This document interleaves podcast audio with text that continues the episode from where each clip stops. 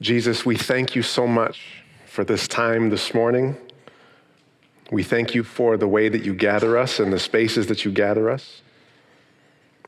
We thank you for this table. We thank you for everything that sits on it and everyone who sits around it. And pray for your blessing on each of us. In Jesus' name, amen. Merry Christmas.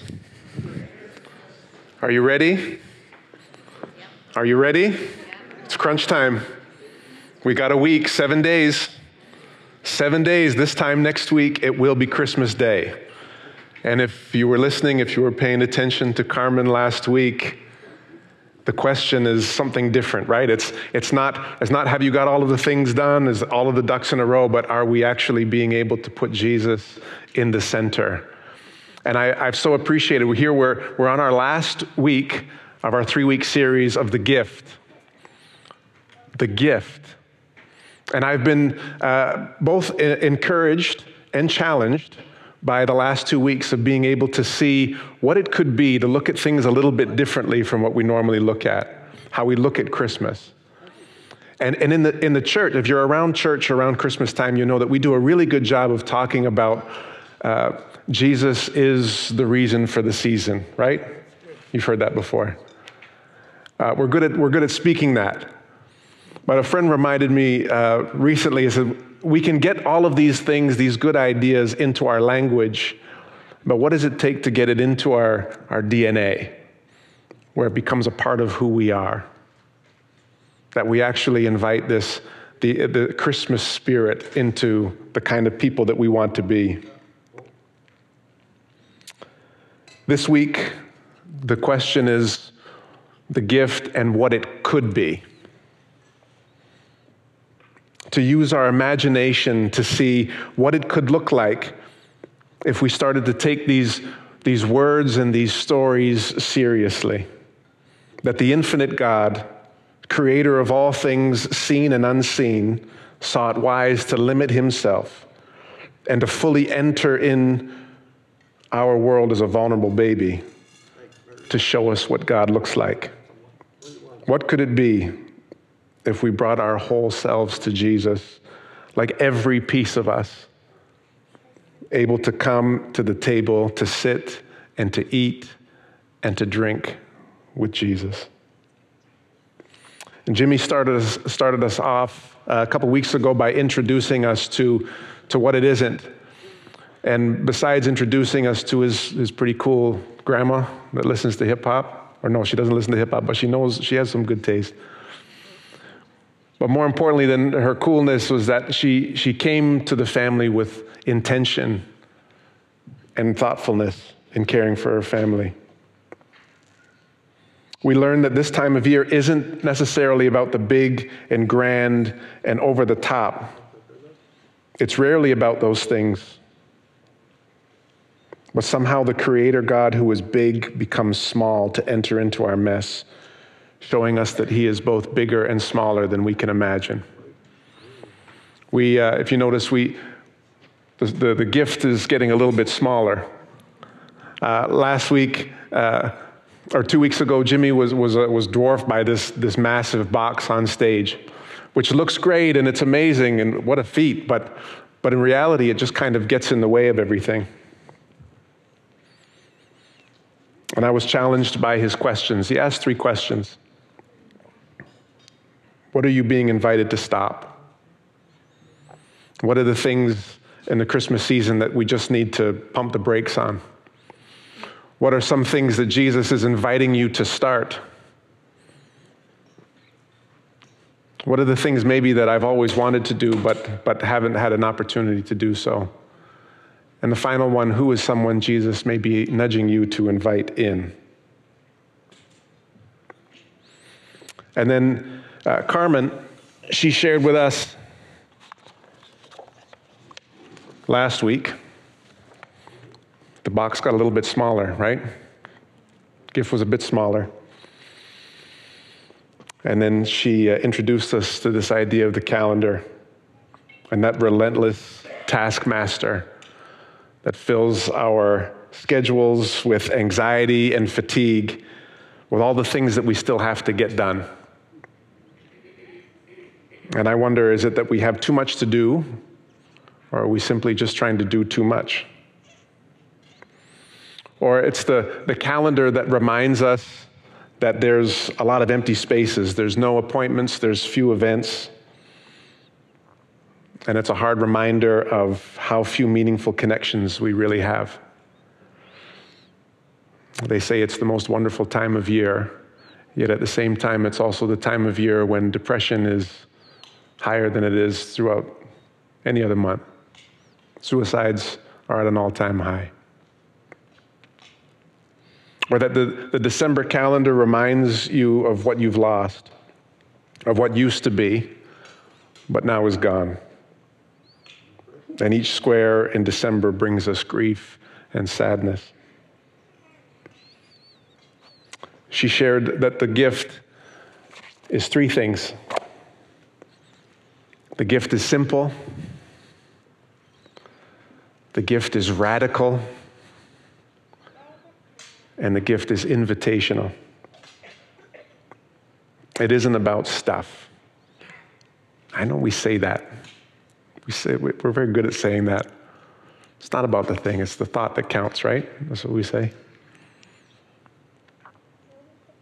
It isn't about trying to pack everything in or try and meet the unrealistic expectations that others they set on us or somehow the unrealistic expectations that we put on ourselves year after year. But this morning, I want us to imagine what it could be. What could it be when we get our stuff and our time in the right place? Imagine if come January you're not laden with debt, your credit card bills uh, exorbitant, that you're not run ragged, feeling tired and weary of going from the one thing to the next thing to the next thing to the next thing.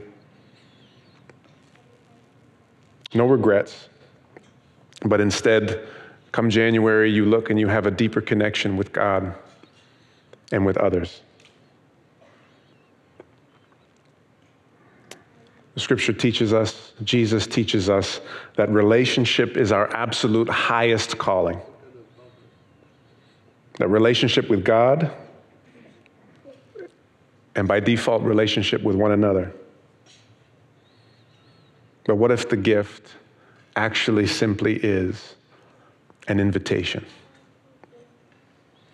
An invitation to closeness, an invitation to connection an invitation to be with one another.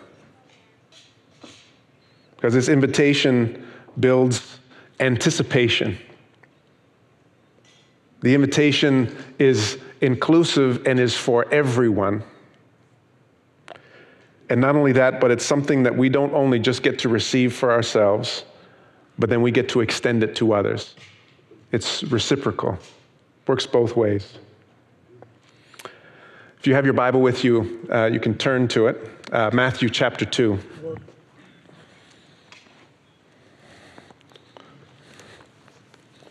Those first few verses, the first five verses of uh, Matthew chapter 2. After Jesus was born in Bethlehem, in Judea, during the time of King Herod, Magi from the east came to Jerusalem and asked, where is the one who has been born King of the Jews? We saw his star in the east and have come to worship him. When King Herod heard this, he was disturbed, and all Jerusalem with him. When he had called together all the people's chief priests, the teachers of the law, he asked, he asked them where the Christ was to be born. In Bethlehem in Judah, they replied, for this is what the prophet has written. I'm always fascinated by the wise men from the East in the Christmas story. We're not sure exactly where they came from. Uh, some Western church tradition says that the three of them came from, from Babylon and Ethiopia or, or Persia and, and India. But we, we don't know for certain, but we do know that they came from a long ways away. And we know that they came bearing precious gifts. And there are a number of things that I find interesting about these, uh, these wise men. We don't know, some, we say three, right? The three wise men, we think of the camels, everything. But how they even got to Jerusalem in the first place, it boggles my mind. It's, when, you, when you stop and pause, we read these stories so often, we, we, we, can, be, um, we can lose the, uh, the craziness of all of it. Their invitation came from the study of astrology with possible dream interpretation and even uh, divination would have been in the mix of them being able to discern this. And as they studied the stars and the constellations, there was something that was compelling them to go to Jerusalem. Not just to have a unique view of an eclipse, like somehow if they get to this certain part of the world, then they would be able to see, see a, a great phenomenon in, in the heavens. but that there was a cosmic invitation to a very specific and earthly happening. And this specific thing that was happening, this, the stars are telling them to seek out a king that had just been born, to leave their home and go across country to meet this king. Not so that they could negotiate with them or trade with them or form an alliance with them but they were searching for a king, a baby king that they could bow down and worship. Imagine the preparation that would have had to take place to make this happen. We have that picture of it just being three, uh, three wise men on camels, but, but if they were going for as long as they were going, imagine a whole caravan on the way. Imagine the anticipation that this thing, that it, it could actually be true. And have, having absolutely no way of really knowing for sure if it was going to be everything that they had hoped for. But the journey that would have taken weeks or even months to meet the one that the heavens were inviting them to see, to come that far for something that they had deemed to be so important, would have had their excitement and their expectations just soaring through the roof. And I can imagine that even on the way, that some would have doubted or even grown a little bit weary. But together they persevered together in order to meet with Jesus. When, uh, when I turned 30, um, which is a few years ago now, um, my lovely wife uh, threw me a surprise birthday party. And uh, it was a lot of fun. It was uh, uh, 70s theme. Everybody had to dress in costumes. And uh, I had no idea about it. It was maybe a week or two before my birthday, so I wasn't really expecting it. Showed up, people had hidden their cars, and they, they, I didn't know that anybody was there. Show up, and it was such a good time. Music, the food, dancing, all the people that I, that I loved in my life were there to celebrate. And it was, it, was, it was really good. It was very nice. And then uh, 10 years later, she did it again. And somehow I was still surprised. Um, she doesn't do it right on the date, right? She's, she gets it a few off to throw me off a little bit. It's, I can't remember if it was before or after, but it was, was what I wasn't expecting fully. And again, I show up, but there was more friends this time. And instead of a 70s theme, we, we bump it up now to the 80s. So we had an 80s theme, and so it was music and I made, you know, friends wearing, uh, wearing 80s clothes, and it was, just, it was a really good time. The music was on point, the food was excellent, it was, it was amazing. Now, we've talked about like 50 is on its way. It's like I've got, some, I've got a few years, but, uh, but 50 is on its way. And I'm asking my, my dear precious wife, don't give me another, don't give me a surprise party. So I don't, I don't really, the truth is, and we've had the conversation back almost 15 years ago, I don't really like surprise parties. I don't. I don't like them. And, and it has little to do with me like just not wanting to not be in control or that I don't like to have fun or I just, there, there's something, something that I, I just, I prefer just the party. I was listening to a podcast recently, uh, Father Mike Schmitz, and he, he, he shares a sentiment that, that like resonated with me so much. I'm like, ah, this is why, this is why I prefer not to have a surprise. I love the party part. Don't get me wrong. I love the party part. But the surprise part you can, you can keep. And he says, uh, he talks about uh, in the same way that an anticipation for suffering can sometimes be worse than the suffering itself. That in the same way, he says the anticipation of joy actually amplifies the experience of joy itself. The, ah, that makes sense to me. Getting ready for the celebration is actually a part of the celebration itself. I want to look forward to seeing my friends. I want to anticipate what's going to happen. Not that I have it all figured out, I need to know all the details, but, but to have something on the calendar to be, to be looking uh, forward to. I want to have, I want to be able to anticipate that with high hopes and enthusiasm. You talk to anybody who's uh, expecting a child, especially their first child. The lead up to the birth is actually just as important and meaningful as the birth itself. And even after they're born, to look at the face of a newborn baby, and, and if you've done this, you, get caught up in just your imagination of, of what's possible, of hoping who they could become.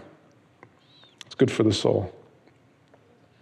And there's something profound for us to be discovered uh, in the process, in the waiting for the big good thing, that the anticipation of the thing actually makes it that much better. The invitation of God builds anticipation. God's gift builds anticipation. But also, this invitation is inclusive. Going back to the wise men, we know they were foreigners. They're not from Israel. They would not have followed the Jewish customs or worshiped the Hebrew God. They were Gentiles that would have violated the customs and laws. Yet the invitation was extended to them. We see an invitation that goes beyond who we might expect. To, uh, and Jesus' whole ministry isn't for the expected or even the qualified the standard expectation uh, or the one that we would expect to have invited to, to be close to God, those that would be on the in would be able bodied, educated Jewish males. Those are the ones on the in. Those are the ones that mattered most in the minds of most of the people.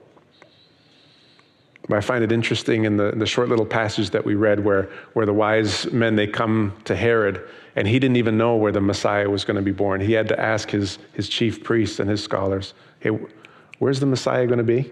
He didn't know. The one who had the most power and who was uh, you know, absolutely going to be on the in had missed his invitation. All the outsiders get invited to the place. And it's not just the Gentile wise men, but the uneducated shepherds. And when Jesus' ministry starts, he doesn't go for the scholars, but instead he goes for the fishermen. He honors the women, he honors the children. He attracts the sick and the poor and the blind and the misfits. He has no lands, he has no property, but openly extends his invitation to everyone.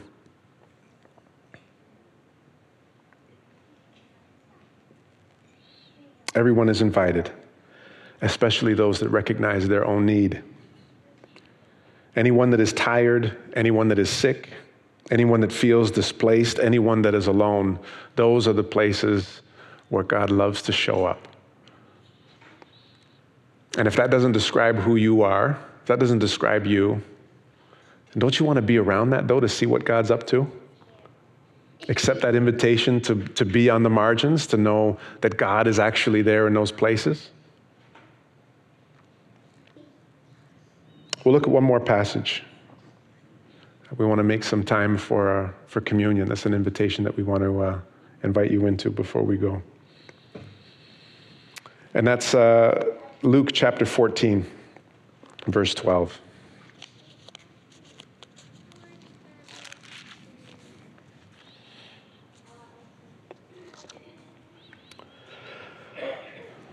starting in verse, verse 12. Then he turned to his host. This is Jesus. He's, uh, he's at a meal again. You've heard me say it.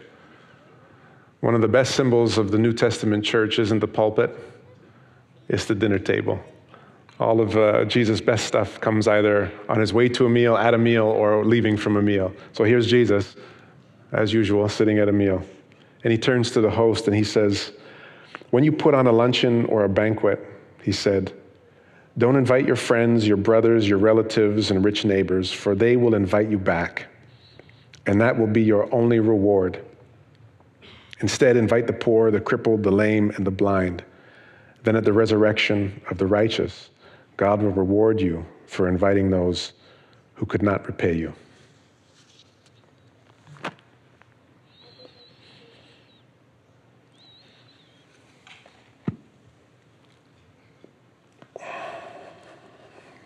There's a reciprocity to this invitation.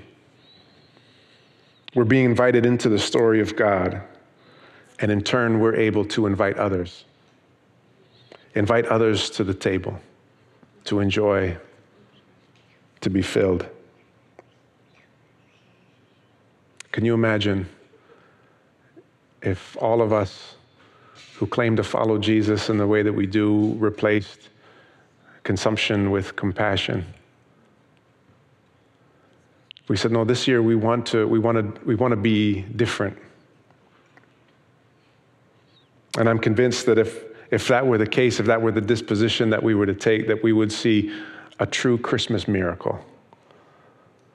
And by a Christmas miracle, I'm not talking about uh, pregnant virgins or uh, supernatural apparitions or heavenlies or, or even people being healed from their sickness.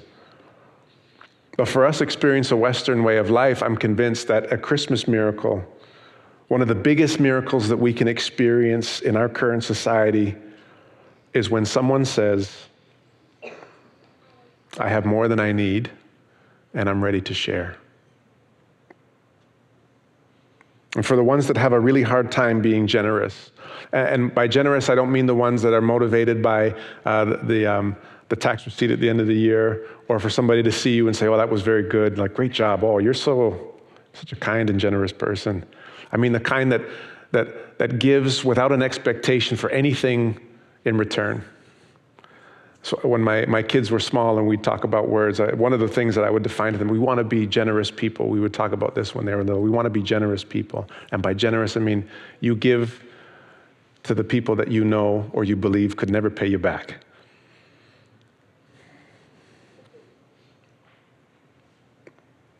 Don't just invite your friends. Don't just invite the ones that are close to you. But think about the misfit and the outcast. We invite them because we actually are them. And our God wants us to invite invite them and be closer. But that's one that's only one half of the miracle. There's another half to that miracle. And the other half needs someone that is vulnerable enough, vulnerable enough to say that they're actually in need. In today's age, that can be a miracle. There can be such a shame and an embarrassment to admit or to impose on somebody else, especially this time of year, and say, I could use some help. So we all know the, the three lines, the three most difficult things for people to say. You're familiar with that? I need help. I was wrong. And, and Worcestershire, Worcestershire Shire sauce? right? Three most difficult things for people to, to share. But this, this is the Christmas miracle. When the one that risks looking needy meets the one that is willing to give up their idea of a perfect Christmas. This is such a sacred time of year. We proclaim it, we say it, we say that it's sacred, we say that it's precious by having Jesus at the center, but we, we show that it's sacred by accepting the invitation to generosity or vulnerability. To live out the truth of what this gift could actually be. I hope you guys saved me some. Saved you some. This looks so good. Dessert, yes.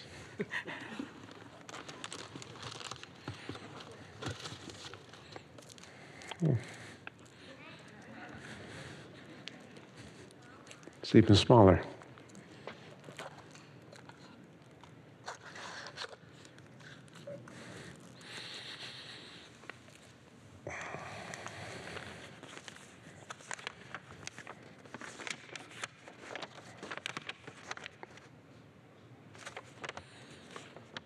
Glory to God in highest heaven, and peace on earth to those whom God is pleased.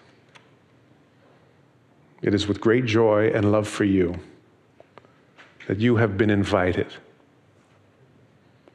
There is no dress code, although white linens will be provided at a later date. You have no requirements to bring anything with you except your whole self. Everything you were, you are, and whatever you hope to be. Bring your emotional baggage. Even grief cases are accepted. Your past hurts, your regrets, your trauma. Bring your old ways and the memories of the good old days. Bring your faith. There is room for you at the table as you belong. Bring your future fears and your anxiety. Whatever you can imagine of yourself in the future, you can bring that too. Your aspirations and dreams, even if they seem small, even if they seem large, bring them. Bring your hope. There is room for you at the table because you belong. Bring your struggles, bring your pain, your weariness, bring your insecurities, even bring your pride, your affliction, and your weaknesses. But bring your strength and your passions, your creativity.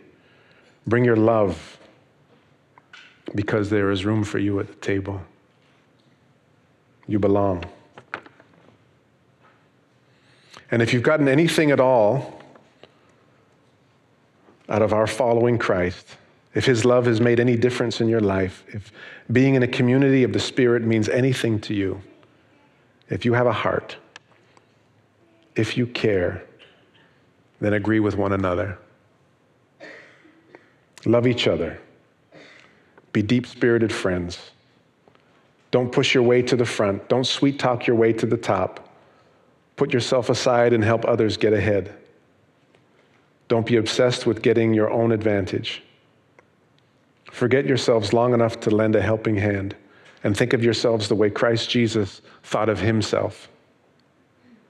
He had equal status with God, but didn't think so much of himself that he had to cling to the advantages of the status no matter what. Not at all.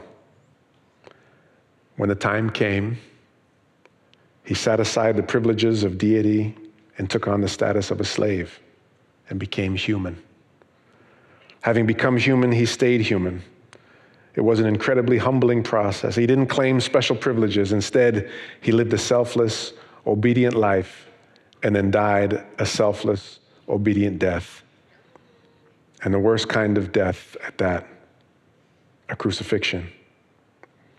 Because of that obedience, God lifted him high and honored him far beyond anyone or anything ever, so that all created beings in heaven and on earth, even those long ago dead and buried, will bow and worship before this Christ Jesus and call out in praise that he is the master of all. To the glorious, to the glorious honor of God the Father. Glory to God in highest heaven and peace on earth to those with whom God is pleased. Let's pray.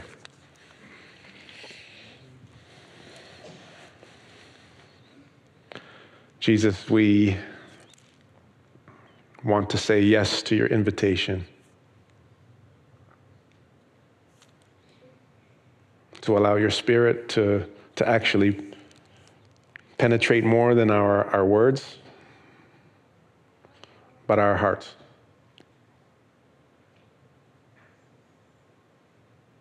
Our DNA, that the fruit of your Spirit would just come out of us, especially when pressure is applied, especially when there seems to be a, a push or a, a, a pressure to go along with what's expected. Give us courage. Give us compassion and help us to see you in all things. In Jesus' name, amen.